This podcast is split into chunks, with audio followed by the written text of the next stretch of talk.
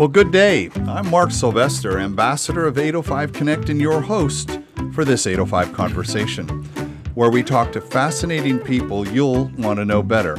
Our show is sponsored by California Lutheran University's School of Management and Tolman and Wiker Insurance Services. Thanks to them both for their support and encouragement. And I want to thank our podcasting partner, Pullstring Press, for this great studio where we have amazing conversations like the one we're going to have today with Tom Reed. Tom, how are you? Hey, I'm good this morning. You're good. Yeah. I love that. I like. I. I'm at least good, right? Oh, yeah. That's a minimum. It's Right. Uh, it's a terrific day in Santa Barbara, I can tell you. Well, this this region is pretty spectacular, in in the kind of people we attract who want that high quality of life and you know work hard and play hard and just wake up and enjoy it. Every place you see, touch, and feel in Santa Barbara is pleasing and comfortable and fun. So uh, it's a great place to be. You know, we have. Uh, the, we were talking before we went on air about you know how technology has changed everything. You did a radio show for how many years? 12 years. Twelve. Where was that? That was in Northern California, actually in Grass Valley. Gra- I love Grass Valley. Oh, it's a great place. I lived up there for uh, many years. Uh, moved there in '74. Uh, that was right out of the Air Force. I was a pilot in the Air Force during Vietnam. You were a pi- really. Mhm, during Vietnam. And we put together a bunch of businesses in Auburn because they were building a federal dam in Auburn. And if they built the dam, we would have less water problems right now. All of the dams that were under construction and being considered were uh, kind of politically uh, incorrect because the environmentalists thought you know that would be a problem of some way, some kind. So uh, they didn't build the dam, but they had about a billion dollars of today's dollars invested in the dam, the Coffer Dam.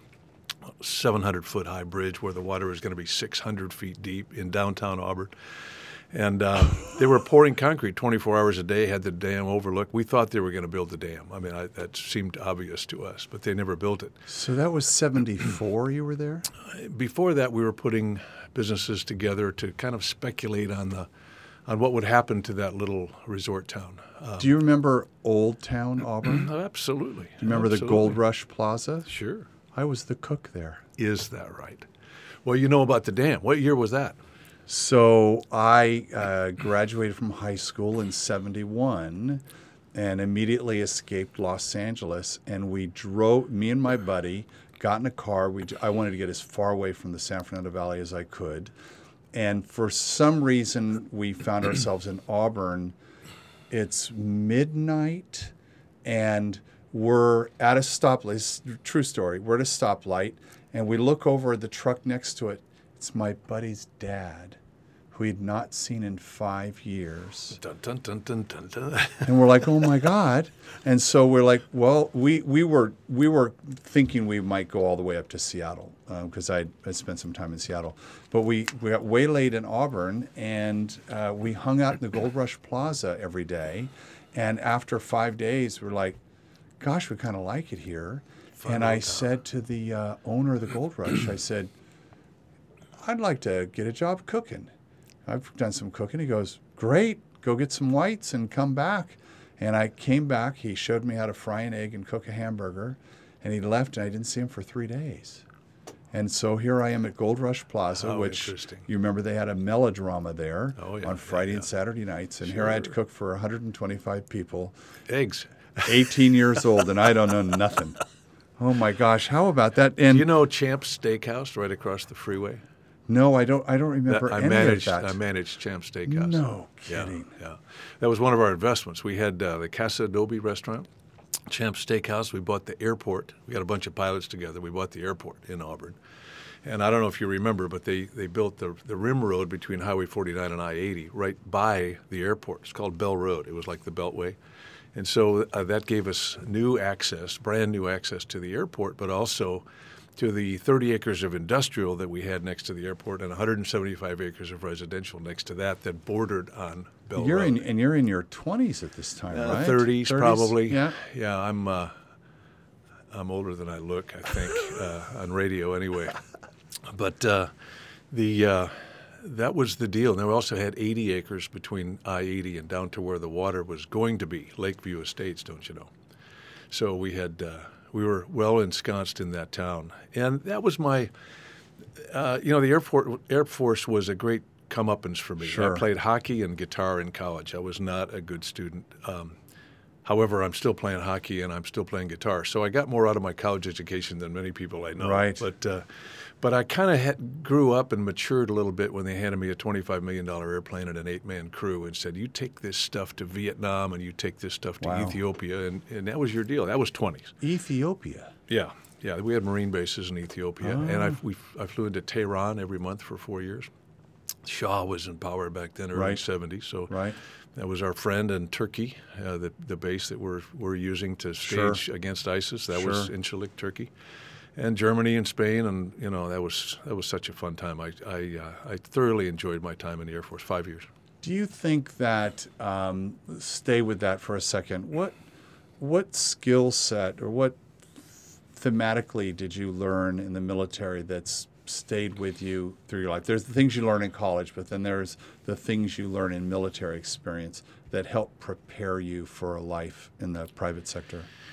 Well, uh, it's sort of an unusual story because I, I, I'm late to the party. Uh, every time I turn around, I seem to be learning things later than most everybody else. Okay. And so I was not a serious student, didn't think I had to be. I was just kind of making it up as I went along. The Air Force, as I mentioned, it was kind of a maturing phase for me. I learned a little bit about responsibility, I learned about disciplines. Um, of course, it was great fun. I mean, flying, air, you know, my most exciting year of my life was pilot training. It was absolutely bet. incredible. They handed me a supersonic twin engine jet fighter by myself for an hour and a half to go out into the area and practice aerobatics. Are you kidding me? That's got to be the greatest thing going. And so learning how to fly this heavy, it was a you know 160 foot wingspan, four engine jet transport. That's what I did for four years, and uh, saw the world. And so it was. Uh, I was still kind of growing up back then, Uh, Right. there, but the but the authority structure, the hierarchy of, of authority, respect for authority. Of course, that was kind of contingent, or or I would say consistent with that age. We respected police officers. We respected our parents back then. None of that is uh, in phase right now. Is it fair to say, though, because we're talking 60s, early 70s, there there was a distrust of authority? That was going on. Um, I was secluded into the military. Right. and all of the objections of the Vietnam War and Oh all my the gosh, stuff right. that came down. I didn't. I was. I was sort of on the outside of that. I, I didn't experience the same thing of the people that walked around on the ground over there, got hurt, and came back from Vietnam and got excluded from society and kind of scorned. I was not. Uh, I didn't experience that. I was stationed in New Jersey, of all places. Right. I went to Vietnam 25 times, but I stayed for two hours, brought in tanks and jeeps and 'Cause you were transport, material. I was right. transport, stayed for two hours, and flew back. You were the FedEx of the war. I was the FedEx, and so I was. I didn't. I didn't. I didn't get it. I didn't get the war, which is why I didn't want to go there. I could have chosen an airplane that that was directly a part of the war, but I chose an airplane that was a transport. Do you have a sense? Um, uh, we've had uh, ex-military on the show, and and uh, specifically uh, Lieutenant Colonel Scott Mann, Special Forces, has a project called Mission America, which is connecting vets when they come back. I mean, that, there's a huge challenge, huge opportunity. We you know bring these young men back, and, and they're broken in a lot of different ways, right? Right. No doubt and how do we how do we get them? Do you still do you do anything around vet work at all? Well, I'm a little bit a, in a, a part of the Veterans Museum crew. That's John Blankenship and the the uh, Clayson's Veterans Museum that's going to go in on Upper State Street, um, or actually Mid State Street, 1200 block. At one point, I go to their their military ball. Um, I've spoken to the Vietnam's uh, you know Veterans Association here locally. I don't sleep, eat, and breathe it though. That's kind of more a unity shop right now for me. Right. But when I came out of the Air Force, um, I'd have to say I, I kind of bought into the normal, natural form of uh, pursuing success and leadership.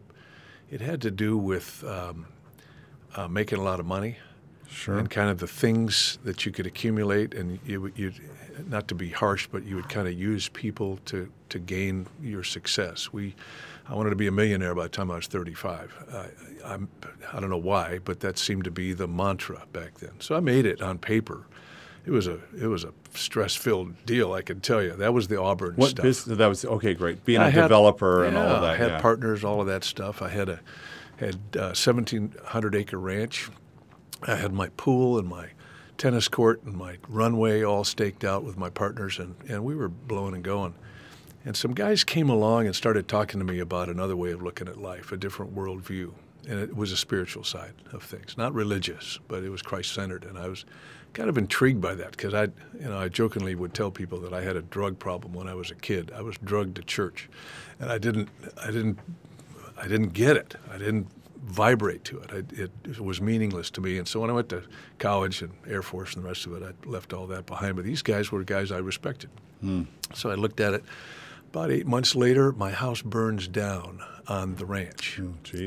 And that was a shock. I never really lost anything. I mean, I never even had anything stolen from me. So all of a sudden, all this stuff that I had literally accumulated by flying around the world for, for all those years, all went up in about 20 minutes. And I'm thinking, gosh, this is this is uh, why does this feel so bad? I mean, I didn't. It was a loss, but it was an emotional impact that I I'll never forget. So I moved to Reno, Nevada. We had a couple of businesses up there, uh, and I didn't have a house anymore. So I managed the stuff Right. in Reno. I had an electronics company and an area fast food franchise, and I kind of continued this deal. And I bought the I bought five acres. I don't know if you're familiar up there, but on 395 goes down from Reno to Carson City and on down to Gardnerville and all of that. So just off of 395, south of Reno in Washoe Valley, I bought five acres and moved onto the property and commenced building a house. I was not even actually sure what I had in mind, but I was building an out of pocket, learning to build. But I had a three year contract with this electronics company that we had sold, and the fast food franchise wasn't working out very well. So I was just kind of keeping my options open. So I built, I built this house, and I was uh, going to be free and clear, uh, owe nothing on the property after a couple of years. And if I paid for the house as I went along, I would not only know how to build, but I wouldn't have a mortgage and I had some other things. I was redirecting the creek that was through right through my five acres. I was going to generate power and sell it back to Sierra Wow. Pacific. I mean, I had a. it Wow. was- this was a fun deal. So one year to the day, I'm on the property. We're sheetrocking the inside, and uh, it's a long story in itself. I won't dwell on it, but my friend, uh, wh- who I was feeding sheetrock to two guys on scaffolding, they were all friends, said, Tom, what is that? What's that sound? And I, I thought he was talking about the creek. It was a high snowfall the winter before, and it was melting off. White water in our little creek, about 25 feet down below, in this swale that was 100 and, I don't know, 50 feet across, something like that. But what he was hearing was a, was something different, a little bit lower rumble. And he says, Tom, what is it? Looks out the back window. It's a bedroom window, not big. And this low frequency vibration kind of registered with me, and I yelled for everybody to run. I had no idea what it was. It was like this something. science fiction movie began. I ran about 50 feet, and I turn around, and here's my house. I mean, it was it was really fun to build this house. The floor weighed 16,000 pounds. It was railroad boxcar flooring, two and three eighths inches thick, oak and mahogany, tongue and groove. So you it was recycled. Oh yeah, I was. It was beautiful stuff, and two by six studs, custom everything, you know, windows. And all. It, was, it wasn't huge, but it was my starter uh, house, and uh, great fun. And so I turn around, and here is here I, I'm about 50 feet from the house, in this corner, two by six stud corner. Now that's a pretty tough corner. Buckled about halfway up, and the roof starts flying toward Oh, me. no. I'm 50 feet from the thing, so it's like, it, it, long story. Good friend of mine on the scaffolding was killed. Everybody Oh, was buried. Lost everything because I had no mortgage, no mortgage insurance, and the house wasn't done. So that was a that was a pivotal time when I had to reevaluate just about all of life. That was 1983. I got I stepped out of the business world, and so um, you know if we want to talk about leadership principles, everything I do. switched. Everything switched for me. So tell me, tell me, give me three things that switched. Well, number one, um, there was shock all over again. But when it wore off, I began to think: "There's what's important in life. Hmm. What what's what are we doing here anyway? What's the meaning of this? What's our purpose?"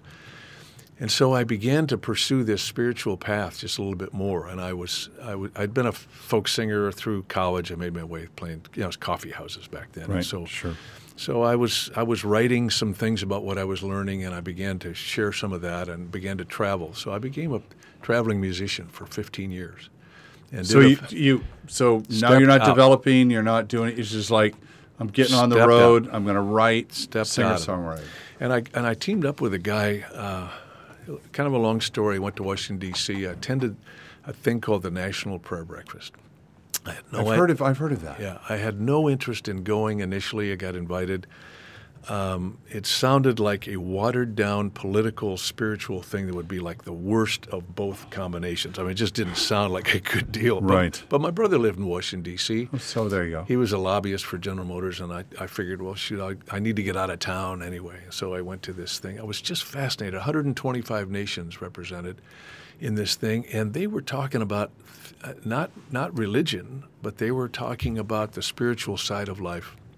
And there was no media uh, allowed, and so it was a pretty objective thing. And I, I teamed up with a guy that was moving towards San Francisco, not to move, but to travel there and meet with businessmen, Right. middle and upper management business guys, and talk about life, what's important. We didn't have any agenda. And so I, I traveled with him every other week to San Francisco for three days. And we'd meet with 25 or 30 middle and upper management business guys who turned out to not have any friends for the most part. They were putting their head down, working hard. Right. Uh, but a lot of them, they, they were they were a little uncertain as to, to who they could put their confidence in to talk about. Uh, like if they were going to sell their business, or they, were- they had a, an employee problem, or an ethical issue, or their daughter loved them till they were 15, and now she- now she hates them, and he doesn't know what to, you know, that kind of stuff.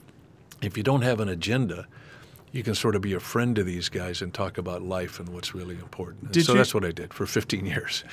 Did you find that? Um, I mean, I've, I've been CEO of businesses and am right now that you kind of you feel like the Lone Ranger sometimes, which is why there's there's a lot of these CEO groups now, Right. right? There's YPO and WPO group, all that, and, yeah. and all of that stuff, It's lonely at the top, they say. right? No, it is. Oh, there's no doubt about it. right because you you in an area where we're trying we, the word transparency is is big now we want to be really transparent yet as the boss um, i it's counterintuitive to be well, i'm going to use the word vulnerable right It's not a bad word. It's- that it's- it's sounds, the word. sounds like transparency, but is that dangerous? Is that risky? It, it, it's very risky, but I, I find that as an entrepreneur, I'm managing risk all the time. Hmm. And to be a great entrepreneur, you have to be risk averse. I mean, it's just like, yep, it's a risk. Okay,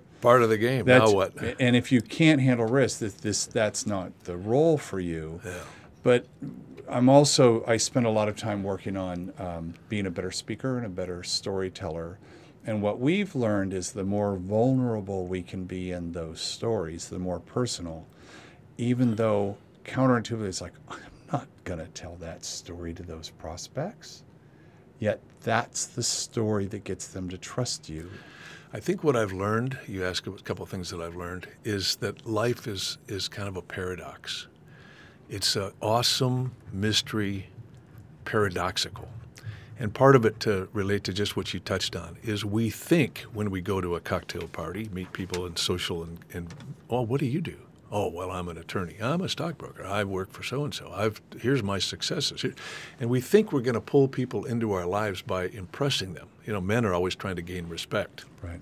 from our wives, from other business guys, from anybody we're talking to. We're trying to figure out, well, how can I get this guy to somehow like me or respect me? So we're trying to impress each other. And we think if we share a weakness or a failure or a struggle that we have, oh man, they're going to just discount me and that's going to be the end of it. Turns out the exact opposite is true because we're not alone in those things. And that actually pulls people into our lives because they identify with that stuff. Yeah. So what we did in San Francisco is we meet one on one with guys, and, and I would meet in the financial district of San Francisco, and I say, "Do you know the guy? He's like tenth floor in the building right next." No, I don't know him. Well, let me introduce you. And so we would end up starting small groups of kind of like-minded guys. So you would that were- network them. You would help them. yeah, yeah. And we'd never get a group more than about six or seven. And on any given day, they'd have four or five, you know, based on travel Would they work in the same? They'd be different businesses, right? Oh, so they'd would. be It would, wouldn't have to be, but it normally would be. Yeah. So, and then we'd have one one large group of about forty or now. fifty Was this guys. a and- business? no, So, the, so you just did this. This was a If I showed up with with that that name of that business on my card, Yeah. that would set the agenda. So now I hand you the card. You're the CEO. I hand you the card. I'm now a part of a marketplace uh, gathering, uh, something like that. I don't know, whatever it would be. Then that would be the agenda. Okay, you want me to sponsor something? You want me to join you? You want me to support it financially? So what's the agenda? And literally, if you were not sitting in that chair and somebody else was, the next time I came in, I would be pitching that agenda to that person, right? So it's impersonal by definition. I had nothing on my card. So when I met that CEO, I would just talk to him, get to know him. I'm just a random guy walked into your office and I want to help make your life better. Well, it was it wasn't really cold calling. I mean, I, I I was fascinated when I first met this guy who mentored me into this thing. Because I said, Right. well, how does that work? Yeah, How- no, I've no, been in I wanted to business. tell me. Who's got time for that kind of thing? Well, I'd meet with somebody, and they would they would uh, they'd say, "Well, you need to meet so and so. I'll I'll give them a call and introduce you." So it I would it would be like an appointment, but I had no agenda, literally no agenda for these guys. And now we also had Walter Hoadley, who was the world economist for B of A he would have a he'd have a group of 40 or 50 guys that meet for breakfast once a month in, at the top floor, 52nd floor of the B of A building. Oh, and so he'd talk about life from his perspective. And he would then invite somebody else in the group to just share a little bit of their life experience and where they found value. And some of them would say, you know, almost all of them would, after a while, would say, you know, I'm really gaining a lot from this small group that I'm meeting with. You know, again, it, it's spiritually oriented and it's it's confidential, so it's Right. yeah, this transparency thing. It's fair game, and nothing was to be shared out of that that room. So it, it gave people permission to share those kinds of things that we're talking about. So that would, and then I'd be sitting around a table, and somebody would, you know, they, they would share a little bit of their life. They'd leave the room with a question. So it, it would eat for 20 minutes. Somebody would talk for 20 minutes, and then for 20 minutes we talk about whatever the question was that was left with the group. And the guys would say, you know, I hear about these small groups. What what are those all Oh. about? And so I'd say, well, I'll come by and talk to you. I'll have a cup of coffee. and- First rule of Fight Club is you don't talk about Fight Club, right? you know, it, it was it wasn't a it wasn't a orchestrated kind of a pitch. It just was very naturally unfolding, and so it was just that's what I did for 15 years. So the the person who's listening right now, um, would you, how would they find a group like this? How because that's because I I like this idea, and Yeah. I, I'm a natural networker, so Right. I'm I've got plenty of lots of little groups of Right. people like that. Um, but it's, I love the concept of it being no agenda. That's um, the sidebar. Um, I learned about meetings, categorize meetings in four things. Listener, you can write this down. So the first kind of meeting is an informational meeting. I'm going to come and get information. It's largely been replaced by email and things like that. I don't need to go sit and First listen contact, for yeah. information. But that's a kind of meeting. The second kind of meeting is a decision making meeting. We're all going to get together, we're going to make a decision. You may have first portion of it is information. Here you need some information to make a decision. Mm-hmm. But if you let people know it's a decision making meeting, they're going to come prepared and know we're going to make a decision. The third kind of meeting is brainstorming. Hey, we don't we're kind of stuck. We're going to put some people into a room and figure out some ideas. We're just going to brainstorm. We're not going to make any decisions. There's no speeches. We're brainstorming. But the fourth one is the no agenda. Mm. So I would have no agenda breakfasts once a month where I would anybody in the company, we're going to I think we met at Sambo's down on the beach and I'd said I'll be there from, you know, 7 to 8:30. No agenda, just whatever we were talking about and that was wildly popular. And I, I love this idea that you're talking about of of no agenda. Let's go back to how does someone get that? Because I, I got to feel that that's a huge benefit. And the person listening right now may be thinking, I could use a bit of a posse here. I could use some people. How would someone, because chances of, of Tom walking into their office saying, hey, we're going to have a meeting is mm, not so much. What would they do? Well, um, what we're really talking about is relationship building. Yeah. Uh, If you get tied up into the agenda of the business world, if it's if your self-esteem and your your net worth is your self-worth, it's got a dollar sign in front of it, and it's all up to you, and you better make it work, and you, you better put your head down and work harder. It doesn't have anything to do with relationships. That has to do with trying to trying to make life work from a purely materialistic and kind of uh, natural sort of way. We have obligation. We got to have a house. We got to have food. We got to take care of our family. That kind of thing. But none of that has to do with relationships for the most part. Now, we, Correct. know, they overlap, and we, we kind of know people and their acquaintances. But to get beneath the acquaintance level into a little bit deeper knowledge, that's what you've invited people to do by just saying, let's let's meet for coffee and talk. We don't have a we don't have an agenda. And so for the for the listeners that, that may not have that sort of connection, I'll bet they know somebody. Could be a next door neighbor, could be a, an associate in a related business. It may not be the person in the business they're involved with. Just call them up and say, you know, I, I'm just uh, I was just thinking about you. Just wonder how things are going. Love to buy you a cup of coffee, or let me buy you lunch. And and and they're thinking, what does he want? Of course. And you can say, you know, I don't have anything for you. I just I'd just like to have a little time with you, find out what's going on in your life. and people and I do this, and it's investing in relationships. It's um, there's a guy who wrote a book on this, and we've had him on the show. So listener, go back in the back catalog and look for the show by David Nour, N-O-U-R. Uh, he wrote a book called Relationship Economics. Based on we, we understand social capital, we talk about that. We talk about um, I want to withdraw. I need something from you, so I'm going to call and ask you for something and uh, depending on the strength of our relationship i'm either i've made some deposits and i have something to withdraw hmm. or hmm. not. Right. and so he's written a whole I mean, his whole life now is dedicated to teaching business people how to think about their life that way as opposed to as you said the materialistic part. Hmm. Because you as you learn twice one it all burned up and the other it all fell down and i mean you lost a dear friend Right. that that, that stuff doesn't matter It doesn't, and it's actually changed my worldview to the point of, um, you know, what your what your other interviewee was about is kind of this universal. I, I would tell you that mine is a little bit more sequestered into that Christ-centered spiritual side of things, because my worldview is is that there is a God, and that it all emanates from from Him, and it all makes sense because of that. And the relationship building leads me to things like the Unity Shop because I, I can tell you when I was in the Air Force and when I was in business, I didn't have time for people. If it mm. wasn't going to lead to a deal, I just didn't have time. I, I mean, I, I'm almost ashamed to admit that now, but I, I look back on that time and I was, my agenda had to do with my agenda. And if you could help me, that's terrific. But if you can't, I, you know, I'm, I'm Moving I'm on. busy. I'm moving on. And so what happened when I kind of woke up spiritually um, was to realize that that instead of kind of using people to gain the stuff and the and the success and the deal, it'd be better to use the stuff and love people.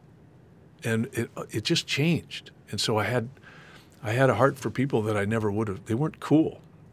They weren't the people that you that could help you on your path to whatever you thought success was. if you were if i were to ask you um, let's say when you were in the middle of that how successful you felt on a scale of 1 to 10 and then how successful you feel now on a scale of 1 to 10 would you give me different numbers Oh, there's no doubt. There's no doubt. The the financial statement with with all the the intangible stock and you know limited partnership, general partnership interest, and all of this stuff, it, it amounted to a lot of money, but it was stressful. It was hard, tough going, and and it didn't really matter. I, it was the journey. So I bought into it, and so I was in the middle of it, covered up under a pile of stuff. But I, that was where I was headed. Not very content, I can tell you. No peace. Uh, it was just it was just life at that point. But then, if I looked at it now, I'd I probably have my financial statement doesn't doesn't look that well because I never really recovered. When I lost everything with the mudslide, I stepped out of the business world. And so, even though I had some great times recording and built a studio in my house where I recorded with the Oakland Symphony, I recorded with Mike Pinder, founder of the Moody Blues. I got a chance to just to write some fun things and did a good number of recording projects, even some teaching projects uh, recorded that were from men's conferences that I would teach and do music for. All of that made sense, uh, but my financial statement isn't isn't anything to to write home about now. But talk about peace, contentedness, and I feel like I've I've grown up and learned what life is all about. So I mean, I love that was exactly the right answer. And and the here's here's the trick. You know, we're of an age where life has taught us those things. Mm. The person who's listening might be. Um, we've got a lot of uh, uh, startups. We've got a lot of students Mm-hmm. listening. We have people kind of in the be- in the first part of their career, and they're well, no, it's all about my idea. It's about my startup. It's about my, you know, I've got to get this thing out. I got to flip the thing. out. I mean, you, I mean, you know, you know exactly Sure. what that oh, is. Yeah. And it's fun, entrepreneurial. It's so, it's so fun. I think I'm spiritually entrepreneurial. oh, I love that. Yeah, I don't. Well, I don't. You know, I do music uh, in church every Sunday. I'm doing a, a, a song. Uh, this is I don't know how your recording is time wise and when people might listen to this, but it's for Mother's Day. I'm doing the quintessential song about mom, and it's it's that's fulfilling for me. But I, I'm not tied to a to a religious world. I'm just realizing that all of life makes sense when your your worldview puts value in people and our relationships and the interconnectedness and how all that works. Now you take that to the entrepreneurial business world, entrepreneurial business world to accomplish things totally in Makes all the difference. It It's makes really- all the right, right, difference, right, but it's just horsepower to make make things work. You're not alone and by by yourself. It's you have you have the support that can come from relationships and if you're contented in, in light of you know who God is and what the world's all about, you can relax into it, uh, and that is I just think that's gold. So that that that person who's kind of getting started or in the early part of that path, um, they they go into an event or they're going to meet some people. So a way to approach it is, what can all these people give me, or what can I get from all these people, or what could I give these people? what can you give them that comes out of relationship? And so maybe instead of going with the question, um, what can what can they do for me? What can I learn from them? So the question might be, if you have coffee with somebody, is what have you learned? So that's an open-ended deal. So that could be anything. And what Yeah, right, happens? right, right. This- That's a no, kind of a no agenda question. Right, exactly. So if you're asking somebody that, and they're, then they're, they have to think for a minute and say, "What do you mean, like about reading financial statements, or do you mean like life?" Let's let's talk about. Let's all talk of about- it. yeah, yeah, Let's yeah. talk about all of it, but let's include life. Okay, let's include what, what have you learned. So then what happens is it gives them permission to say, "Well, what are you thinking about these days? What do you what's what have you learned?" Well, you know, I'm a bit of on a journey here. I'm trying to. Uh, but what happens is it gives you permission to talk about things other than the dollar sign and how much this deal might potentially make. Because I can tell you that, that those are those are temporary relationships. The monetary deal, the business side, they tend to be that way. It's and- transactional. transactional, and God forbid it doesn't work out. you know, mm-hmm, managing mm-hmm, expectations. Mm-hmm. What happens to the relationship? Gone. You don't have. Well, you didn't have one. You never had one in the first place, even if you thought you did. Right. I'm, I meet with a guy every Monday morning in a small group now, and he's a business develop. He's a big time developer, uh, not locally but nationally, and uh, just a great guy. But he says, you know, I, I, I fooled myself into thinking I had friends when I did a business deal with guys. You know, financing a big mall or a, Sure. a big deal. I, I just thought, you know, we we went through a lot of stuff, handled a lot of stuff, a lot of problem solving, facing and resolving these issues. But when the deal was over, good, bad, or indifferent, the relationship waned usually. And so he's saying, you know, that's not very fulfilling. In its in that by mm-hmm. definition, there's no there's no fulfillment there. Now, when I bumped into the Unity Shop, which is kind of you know what I'm giving my time to now, that was 14 years ago it vibrated to me because it, it valued people. It was helping people. It was doing what we're supposed to do to take care of each other. Now I had I had a little foundation that I had started in Nevada and was part of one, so people could actually contribute to that to to help me be available to do all that stuff. But I wasn't doing fundraisers, and I wasn't talking to them about doing it, and I was Right. I was you know doing concerts and selling I mean, I had T-shirts and songbooks and albums and cassettes and all that stuff, but it was all self-done, so it wasn't a big it wasn't a big deal. Very fulfilling and great fun for me, but all of that was it, it was it pointed toward. Um, and when I stopped traveling and moved down here in 2000 and bumped into the Unity shop, it was a natural succession for so, me. So tell people who, because not everybody who listens is from the area. Yeah. So tell them what the Unity shop is. It's a unique deal. This is our 100th anniversary, and uh, yeah, What? yeah, 100th anniversary started with Pearl Chase, a pretty famous name in town. I jokingly tell people I've been there the whole time, and they believe me. Uh, it's this gray hair bit. I'm not sure about that. No, it's it's pewter. Is that what it is? It's Pewter. not gray. It's pewter. Well, I, I tell people I have to airbrush this stuff gray to make me look more extinguished looking. but anyway, uh, I bump into this thing, and here's this deal taking care of and addressing a problem that every city in America struggles with. It's the people that nobody really wants to deal with. It's the low income folks. They're just under the radar. They're, they're in Santa Barbara. They'd be the support staff for the resort town. So they're maids. They're uh, waitresses, they're groundskeepers, but they're they're the entry level income folks that, with rents as high as they are in Santa Barbara, you know it's a pretty delicate budget to get that working. Sixty percent of our our clients at Unity Shop, of which we have twenty thousand people that we take care of 20,000. every year. It's a different twenty thousand, but but it's twenty thousand people on a rotating basis on average. And 60% of them are single moms or single parents. So you take a single mom with two or three kids and two jobs, entry level, and you've got a very delicate balance. So what happens is something happens. They lose one of the jobs. A kid has a medical problem. The transmission blows up. It doesn't take anything to tip that little budget upside down. And these people that we kind of appreciate but don't they don't really have a voice. They don't Right. they're not Right. really visible um, they're in trouble. And if we don't help them, it's our responsibility as a community to somehow figure out how to take care of them. Every city in America has them, I can tell you. If you don't take care of them, they get deep into welfare. So now we've got over half the country on some kind of a welfare subsistence deal, and they have the potential of running homeless. Going, I mean, that's that's the end of that road because that mom that runs out of money before the end of the month will say, "Do I buy food or do I, do I pay the rent? I can't do both." That's an impossible situation. So I'll tell you what she's going to do. She'll buy food because the rent is not due for you know another two weeks. Right. And so I, my kids are hungry today. If she does that, it's expedient, it could be the worst thing she does because in two weeks' time, or 90 days, or 120 days later, the landlord is going to bounce them out because there's no reserve right, funds to draw right. from.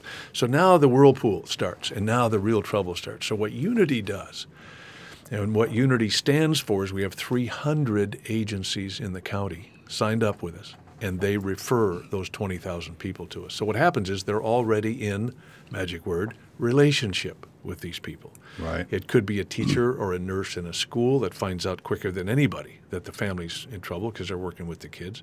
Could be welfare, could be Department of Social Services, aid to families of dependent children, pick one of those. Or it could be a church or a counseling center or a hospital.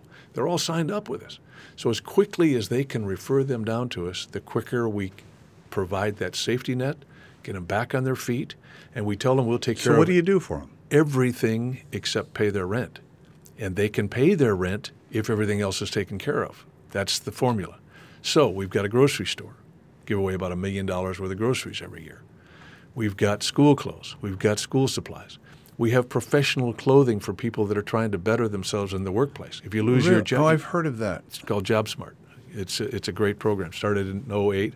We adopted it. It was it was an independent one, but it's I, I totally remember- right. consistent. That's with, now part of you. part of us. So that provides adult clothing. Let's say that single mom is newly single. Dad's run off. Now she's got to get a job or a better job, and she needs the appropriate attire. Or a guy loses his job, pretty competitive marketplace. If he's going to try to be a teller in a bank, he needs a coat and tie. If he if he's got a different kind of a job, he needs different attire. But also tips on taking an interview. He needs some resume help. We do all of that at the Unity Really? Shop. Yeah. How many people work there? That's a lot of work. It's a lot of work. Uh, I'll, I'll, I'll ask you in a second what you think because we've got a fleet of trucks. We've got a, a, a gift shop on State Street. We've got 10 different programs, one of which is long term recovery from disasters. Now, you know, Santa Barbara is kind of vulnerable to fires, earthquakes, Right. uh, you know, even flooding, tsunamis, that kind of thing. And because of the fire thing, I, I was the chairman of the VOAD for a while, getting that started. That's volunteer organizations active in disaster. That's organizing all of the entities in town that come after the first responders. right, and it's right, about a two year process to get Yeah. people back on their Yeah. feet.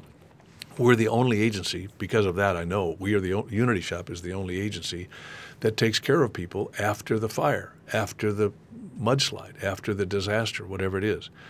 And having been there, I know a little bit about what that feels like. So we do a little hand holding, a little, little emotional encouragement for sure. But if when they need whatever they need over a average about a two years, there's no limit, but about a two year process, we'll provide furniture, household goods, linens, towels, pots and pans, um, f- groceries because they're going to need that, clothing, school clothes, schools. I mean, it keeps going. If you lose everything, you don't know where to start. And there's more ways of getting this thing wrong, Mark, than getting it right. Giving is more complicated than you would ever guess.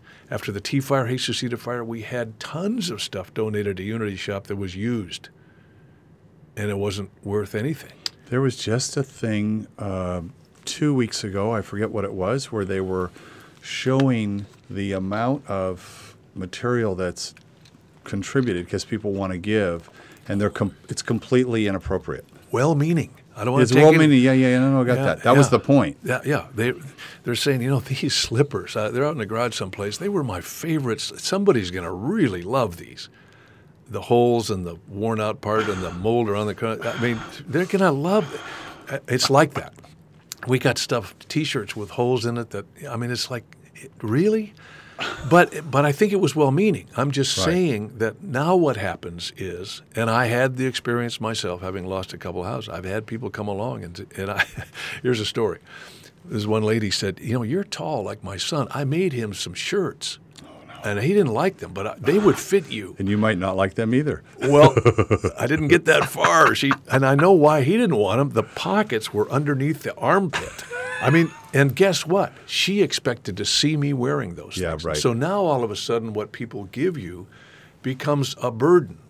You have to manage that stuff. And now you have to figure out how to please you don't you're not thinking that way, but all of a sudden you kind of want to please the person that tried to help you, but they didn't help you and it becomes a burden. So Unity Shop, we have new school clothes, new new stuff for kids. We have really appropriate attire for adults that, that everybody would be proud of. And it's set up as a shop. It's not handing somebody something. So now we're considered considering their dignity, their self-respect. We're That's a letting them big part of your Ah, success, isn't it's it? Huge. It's absolutely huge. It started with Pearl Chase, 1917. Oh. And she thought this idea of choice was important because, and I'll, I'll skip ahead, but when they come through, Unity, as I mentioned, was the all these agencies that refer us. It's a magic deal. Closest we can tell, never been done any place, place else in America. Well, that's what I was going to ask you. Is is this model been replicated anywhere? I mean, is it is it yet another thing that Santa Barbara is unique for, like Earth Day and Blue Lasers? Sambos. and, and Sambos. Hotel Six, Motel Six. It's like that, and, and you would you'd never expect to find something like that here. But it has to do with the people that had the right heart, and they started it. And so what happens is. Every city in America will have a little food bank or a little pantry someplace that's open every other Tuesday from 1 to 3, and maybe Right. you can get some groceries. But for Unity Shop, it's a one stop place. You can get everything you need. So you think about it you got a single mom with two kids, and something's gone horribly wrong, and she can't provide for her family. In every other city in America, she's expected to go to five different places and try to get help and keep the two jobs and the two kids together. That's an impossibility, and it doesn't work very well anyway. What we have done at Unity and what Barbara Tellefson and, and the earlier starters, you know, um, Hazel Severy and uh, Pearl Chase, Hazel taught at the normal school, which became UCSB. Oh, wow. I love the Wow, history of wow. that. They were concerned about what it feels like to be on the receiving end. If you, as a CEO, if you're looking down from the top mark, uh, 35,000 feet, you're saying, okay, let's match resources with needs. Okay, y y that works. Done. We've solved the problem. Not quite so simple. If you listen to what it feels like to be on the receiving end, everything changes. As an example, what's still done in this town and every city in America at Christmas time, we do the adopt a family deal, right? Sure. Here's a family. They got two kids, three kids. It's a single mom, so you, you bring her a big turkey dinner and all the stuff, and you buy that sweater for that boy, and the, she wants a doll. So you, you go out and you spend a lot of money and you do all that.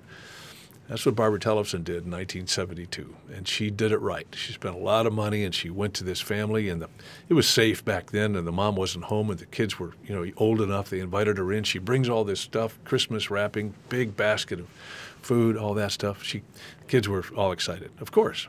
She walks out. Here comes the mom back from her from work. She says, "What are you doing in my house?" Oh, it's fine. I got your name from from a list, and I found out what your kids want, and here's a fabulous meal for you. It's going to be great.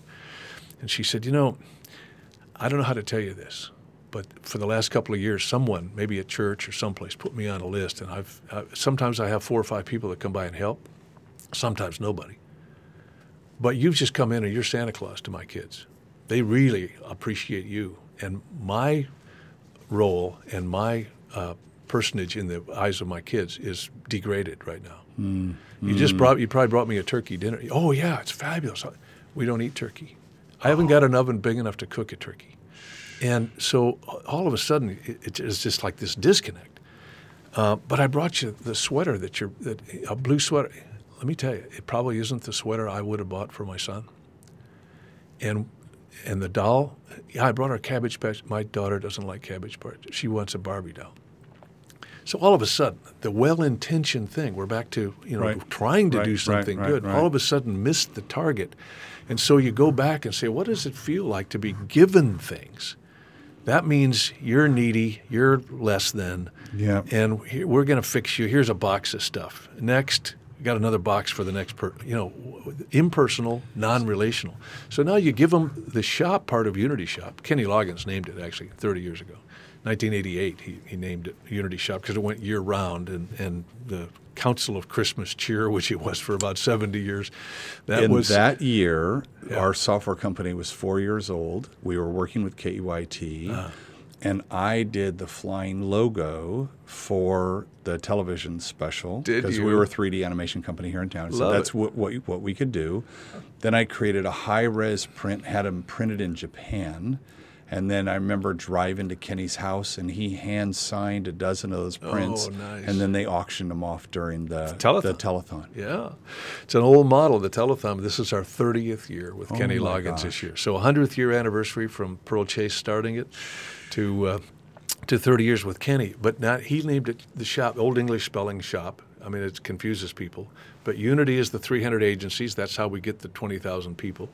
Shop means we give them a shopping cart. I love and that. we assign a staff person or a volunteer. We have 1,800 volunteers on site. So the volunteers that revolves through an annual deal, but a lot of kids getting community service hours Right. and they're Sure, learning sure, some sure, really valuable things.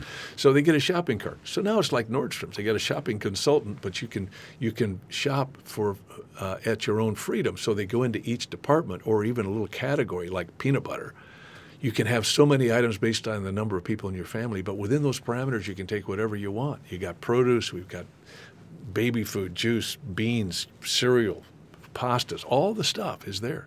And so they have the freedom to choose what they're going to provide for their family. And all of a sudden, they're feeling a little bit better about life. And if you've been into the new shop, on, uh, the old one on State Street was magical. We had uh, we lost that building, unfortunately, and that was a very difficult time for us. But the check-in office was the Black Pearl pirate ship. You should see it; it's still there. But, it- Wow. but the kids don't enjoy it anymore. We had to move. But we had the mast, the rigging. It was 20 feet long, cannons, ship's wheel, the whole thing. Train ran around overhead. And then when the little village started, so we had the Bank of Unityville. It was a 10 by 10 building. It looked like a bank, an old Greek bank, and you drive your shopping cart in there. It had veg- canned vegetables. So, I mean, th- it was so much fun for the kids. The kids would see things, collectibles, antiques, different things, uh, and they'd point it out to the parents. So the parents now become the heroes for bringing the kids to a fun place. right. And the f- parents are now feeling a little bit They're better empowered. about life, empowered. The kids are, are having a little bit better time. When you get to checkout, we're running the barcodes. We have to put our own barcode on every item to get an audit, which is another nightmare. However, when we're running the barcodes, it feels like a normal shopping experience. The kids have no idea the parents aren't paying for Right. this. And so the parents are providing. They're picking out the clothes we're going to wear. They're picking out the food we're going to eat. They're picking out, you know, the, the household goods, just like at a real store. And mom's going through this shopping thing, and life is reinforced. The family unit is reinforced because of all of these little unique nuances that are really important at the Unity Shop. Tom, how does someone get in touch with you guys? Well, the Or if they know someone that they want to refer over, how do they do yeah, that? the we- it starts with the website. That's Yep. probably easy. Just Unity Shop, S H O P P E, of course. Yep. It's that other, and it's dot .org at the end. Got it. And uh, certainly my phone number is 805 Yep. 965 Yep. 9051. Be glad Yep. to take anybody local on a tour or anybody coming from town. We had a professor from Ball State University. I actually recorded an album at Ball State, so I, it, it vibrates to me. He's taught social, social, like civics and social service kind of stuff. And he came out here to visit a family member, and he saw the telethon, and he said, you know, can't be that good. I mean, it's you know they, they can teach a they can say a good thing on TV and they got celebrities and all that stuff. But so the next year he comes by and he secretly volunteers down at the Unity shop. It was kind of a neat deal, this stealth thing to Yeah, yeah. check this thing out. So he takes goes go back to Ball State and he's teaching the Unity shop model. No kidding. And we've had people that graduate and they find their way through here occasionally and they say, you know, I learned about this. I want to come see it firsthand. oh my gosh. Now we have the the fan club for Peter Noone, the fan club for Kenny Loggins. Um, Jeff Bridges, of course, has become a good Sure. friend, but those fan club members will come for the telethon. They'll donate six, seven, eight, nine thousand dollars. Some of them. They'll volunteer for a week. Kenny and Peter, they do luncheons and do little private Sure. things for them. They take good care of their fans. But the fans love the Unity Shop, and they're saying, uh, "Yeah, we're from Cincinnati, St. Louis, Atlanta, Washington State, L.A. How come there's nothing like the Unity mm, Shop mm. in our town? We need this. And that's consistent. Now that's kind of why those guys, Jeff Bridges is on this No Kid Hungry thing, and he's he's he's bought into what the Unity Shop is all about. And Kenny and those guys saying this is a scalable model. This is replicatable. Every city in America needs it. If we can pay off our debt, we owe two million dollars on our new building, so that's our goal for our hundredth anniversary trying to pay off that debt. If we can get get instead of shuffling along looking at our feet trying to make payroll, if we Sure, can if we can sure. get uh, cleaned up so that we're not vulnerable to economic downturns for the next hundred years, we can start looking out on the horizon and start thinking about uh, how to replicate this in other cities. So we're talking about people, you know, include us in your will. Uh, that's an easy thing. You don't have to write a check now. Put us in your will. That's how the big nonprofits are able to actually Right. sustain themselves and actually grow. And that's what I think Unity Shop is worthy of. This has been a great conversation, and as I predicted, 45 minutes come and gone. Ba boom. There it this is. is a uh, th- this was very inspirational to me, and I hope the listener is going to look for maybe an opportunity in their their own community. They're not from Yeah. here Yeah. uh, to to see how they might help if they're they're so moved. Tom, thank you so much. Well, it's been my joy, Mark. Thanks for inviting me. the um, the listener knows that we're at the part of the show where we get to wrap a bow around this conversation. We get to um, give it a name. And I know you were an advertising guy, old advertising guy, and you're a songwriter, so you're used to song titles. So, what's the title of this conversation? Relationships matter. Okay, there you go. So, um, So include them in your life. I mean, that would be the idea. And, and if they're not in your life, figure it out. So if you have to initiate, you know, uh, Jesus said, treat other people the way you'd like to be treated. We usually wait to be treated, see if we like it, and then we respond. But that's not the way to do it. You need to initiate that. So reach out to somebody and say, you know, I'd, I'd love to find out a little bit more about your life. Let me buy you lunch. so listener, that's your their mission for today. Reach out to someone and uh, thank you, thank you again so much. I also want to thank uh, California Lutheran University School of Management and Tolman and Wiker Insurance Services, our podcasting partner Pullstring Press for this great studio, and Cielo 24, who provides the searchable captions for the show. The 805 Connect project, we're now in our third year. In fact, we've just finished our 80th show, Tom. Thank you. Fabulous. Yeah, Congratulations. This is great. Uh, is supported by partners and sponsors throughout the region. I want to thank them as well. More information if you're interested in learning about our project and our mission to, to promote economic vitality here in the region. please go to 805connect.com.